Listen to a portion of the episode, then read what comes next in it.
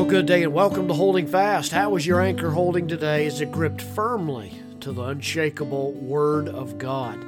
Beginning a brand new podcast week this week, and uh, I trust that you were in a house of worship this past Lord's Day, and that you had an opportunity renew to renew your love for the Lord and to just kind of bring focus back into your walk with the Lord throughout the week. There's so many things that can knock you off balance. And it's good for us on the first day of the week to set the tempo for the entire week, the rest of the week in your service for God. And let me encourage you now, don't don't neglect your own personal devotional work. I, I'm glad you're listening to this podcast. I'm thankful that you're here. Hopefully it's a blessing to you and kind of an assistant in helping you in your walk with the Lord. But please understand that a podcast is no substitute for your own personal uh, discipleship and, and, and reading of the scripture and meditating on that. And uh, there'll never be another substitute for that. No Bible teacher, no religious leader will ever be able to do that. So walk with Lord in your faithfulness.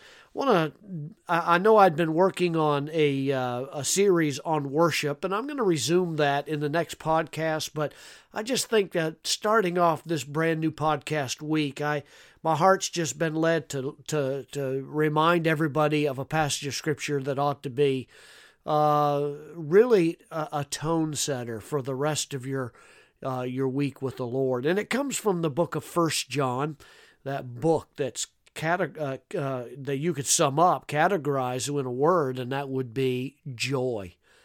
Do you have joy today? Are you joyful this morning?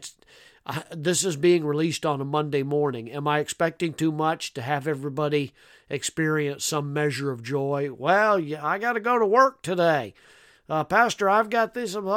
Well, you know, I know, I understand that, I get it, and I the responsibilities of life are not always easy to handle. But I will remind you that even in those things, even in those struggles and the trials and the tedious, mundane things of life, you can have abiding joy. 1 John 1 1 says, That which was from the beginning, which we have heard, which we have seen with our eyes, which we have looked upon and our hands have handled of the word of life. For the life was manifested, and we have seen it, and bear witness, and show unto you that eternal life which was with the Father, and was manifested unto us. Verse 3 That which we have seen and heard declare we unto you, that ye also may have fellowship with us.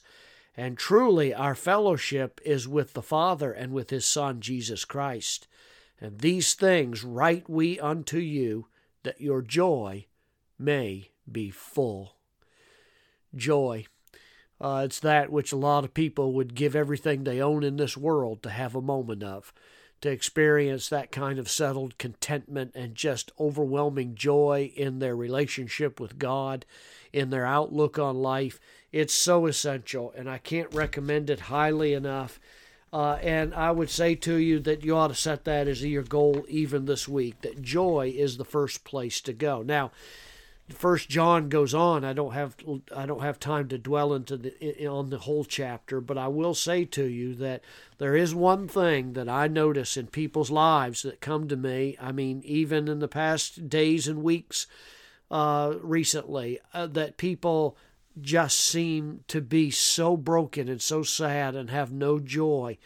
And one of the common themes that I see running in their life is that they've allowed unconfessed sin to remain in their lives, and that inevitably is going to lead to adverse circumstances and consequences in their own soul. Uh, one of those results is that it's, it's going to be the ebbing away of the fullness of joy that ought to characterize every genuine believer. The Apostle John, did you hear that in that verse? He wrote, These things, he said, concerning the believer's communion with the Lord and the Father. He said there that your joy may be full. Your communion is with God and with His Son.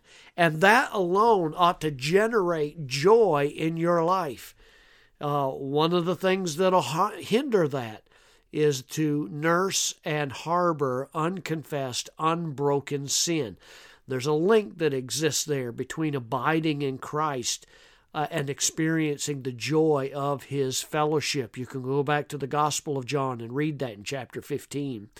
But spirit wrought joy cannot deal uh, dwell in uh, the heart of an unbelie- of a believer who is spiritually apathetic, uh, compromised, or is repetitive in unbelieving uh, sin. So don't be duped into thinking that the flesh can't experience satisfaction when you wander far from the Lord, for Satan will see to it that you will have a measure of good times. I mean, sin itself uh, is pleasurable for a season. And Satan will sell you and give you whatever you want in order for you to turn your eyes away from the Lord. So don't think that that uh, there isn't any joy in that or just minimal happiness anyway. Uh, but remember that that comes with a price. Uh, he has a way of, uh, of fulfilling the desires of the flesh and of the mind, um, and he is the great deceiver. So let me challenge you in this day uh, on this very day as you're getting ready to go on in your service for the Lord and looking for opportunity uh, to be useful to Him. That the ministry of the Holy Spirit uh, ministered to David one day to the point where he came to a place where he realized he was lacking something very important in his life. You may even remember this incident with David and Bathsheba and how for over a year David labored in such brokenness, in, in such devastation within his own heart, uh, and it was due to his own sin. Finally, he repented and prayed when confronted with it, and in his prayer, and you ought to meditate on this. In Psalm 51 is David's prayer of repentance. And he said in that prayer, in Psalm 51, Restore unto me the joy of thy salvation. Where had it gone? Where was it? It was lost because of his unrepentant sin uh, in his heart. Uh, Satan can never counterfeit that, and it doesn't depend on the circumstances, on favorable circumstances. In fact, the joy of Christ and what he offers you today is at best when life seems to be at its worst. Real joy is what you need. Don't allow Satan to take that away. So I want to challenge you today. If you have any unconfessed sin in your life, start this new week off on the right foot. Confess your sin, forsake it, don't make a plan for giving into it again, and ask God for the strength that you need to be able to face life obediently. Walk with God today. Make this is make uh, start every day and especially today. But purpose in your heart uh, that you're going to walk with the Lord and be found faithful to Him. I'm praying for you. God bless you. Uh, I say these things to you so that your joy may be